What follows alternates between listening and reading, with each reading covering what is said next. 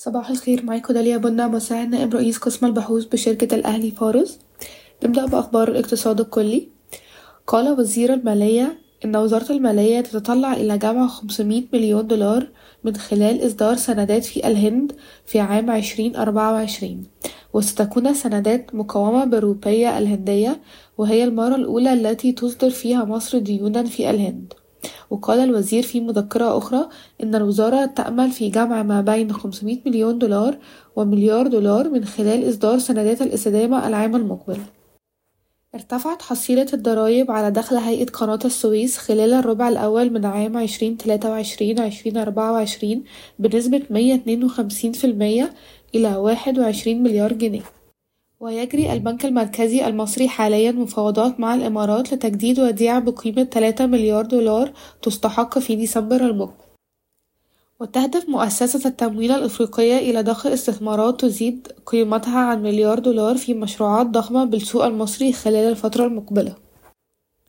ومن مؤتمر المناخ كوب 28 تعهدت ستة شركات نفط رئيسية بما في ذلك بريتش بتروليوم وإيني وتوتال انرجيز بمبلغ خمسة وعشرين مليون دولار أمريكي لإنشاء صندوق جديد سيساعد شركات النفط في جميع أنحاء البلدان النامية على خفض انبعاثات غاز الميثان.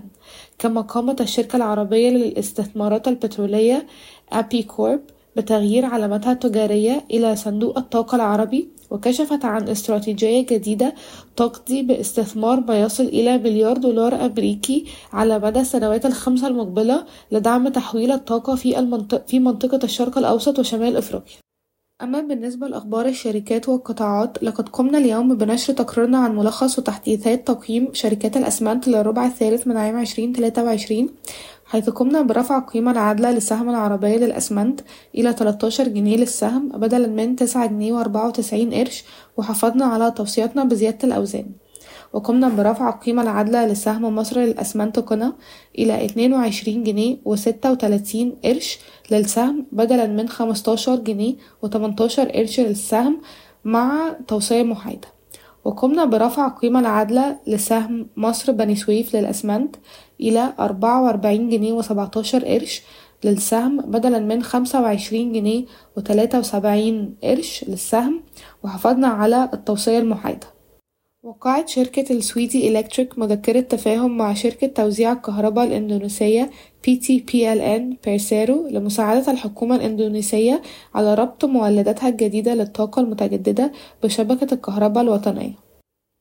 وقعت شركة السويدي للتنمية الصناعية التابعة لشركة السويدي إلكتريك وشركة فيوتشر فيرت اتفاقية تخصيص الأراضي مع شركة فيوتشر فيرت ذراع تصنيع الأسمدة التابعة لمجموعة الشرقية ومقرها الإمارات العربية المتحدة لإنشاء مجمع الأسمدة بقيمة خمسين مليون دولار أمريكي في المنطقة الصناعية بالسخنة التابعة للسويدي. كما منحت شركة السويدي للتنمية الصناعية شركة جوشي الصينية لصناعة الألياف الزجاجية قطعة أرض بمساحة ستين ألف متر مربع في مشروعها الصناعي في السخنة بمنطقة تيدا لتوسيع مصنعها في منطقة تيدا التجارية الصينية باستثمارات قدرها تمانية مليون دولار. لقد قمنا برفع القيمة العادلة لسهم شركة مصر لإنتاج الأسمدة إلى تلتمية سبعة وتمانين جنيه مصري للسهم وهذا بعد تحديث افتراضات الاقتصاد الكلي أسعار الصرف العملات الأجنبية وأسعار الفائدة والتضخم وتوقعات أسعار اليوريا العالمية. ولقد قمنا أيضا بتضمين بعض الخطط المستقبلية للشركة مثل مشروع التجديد والميلامين. يتم تداول السهم حاليا عند مضاعف ربحية العام عشرين أربعة وعشرين مقداره خمستاشر فاصل اتنين مرة. ويضع تحالف مستثمرين يضم شركة حلوان للأسمدة وشركة أبو قير والأهلي كابيتال القابضة أعينه الآن على مشروع الأمونيا الخضراء. ويتطلب المشروع المقترح استثمارات بقيمة واحد فاصل اتنين مليار دولار أمريكي سيتم تمويل سبعين في المية منه عن طريق القروض المصرفية والباقي من الاحتياطات النقدية للشركات. قال أيمن سليمان الرئيس التنفيذي للصندوق السيادي المصري إن الصندوق السيادي سيعلن عن شراكات جديدة في مجال الأمونيا الخضراء خلال مؤتمر كوب 28 سواء كان ذلك من خلال المصانع الخضراء الموجودة بالفعل أو أو تخضير مصانع الأمونيا الحالية.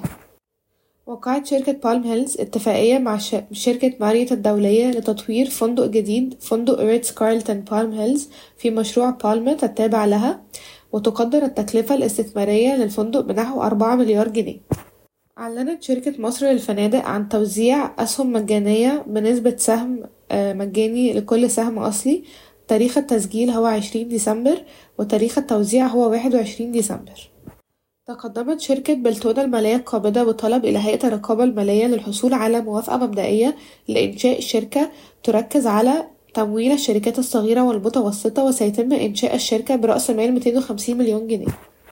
وافقت مؤسسة التمويل الدولية IFC على إقراض مبلغ 50 مليون دولار أمريكي في شكل تمويل متوافق مع الشريعة الإسلامية لبنك البركة لتمويل المشروعات المتناهية الصغر والصغيرة والمتوسطة. ستوفر فاليو خطط تمويل تسمح للأشخاص بشراء اللقاحات من شركة جالكسي سميث بموجب اتفاقية موقعة بين الشركتين. قامت وزارة التموين ضخ خمسين ألف طن سكر من السوق المحلية لبيعها بسعر سبعة وعشرين جنيه للكيلو في محاولة لتحقيق استقرار السوق حيث ارتفعت الأسعار إلى أربعة وأربعين جنيه للكيلو وسط زيادة الطلب. وبحسب وسائل إعلام محلية ستقوم الشركات التابعة لشركة جي بي كابيتال بإصدار سندات توريق بقيمة تمانية فاصل خمسة مليار جنيه بنهاية عام عشرين تلاتة وعشرين. شكرا ويومكم سعيد.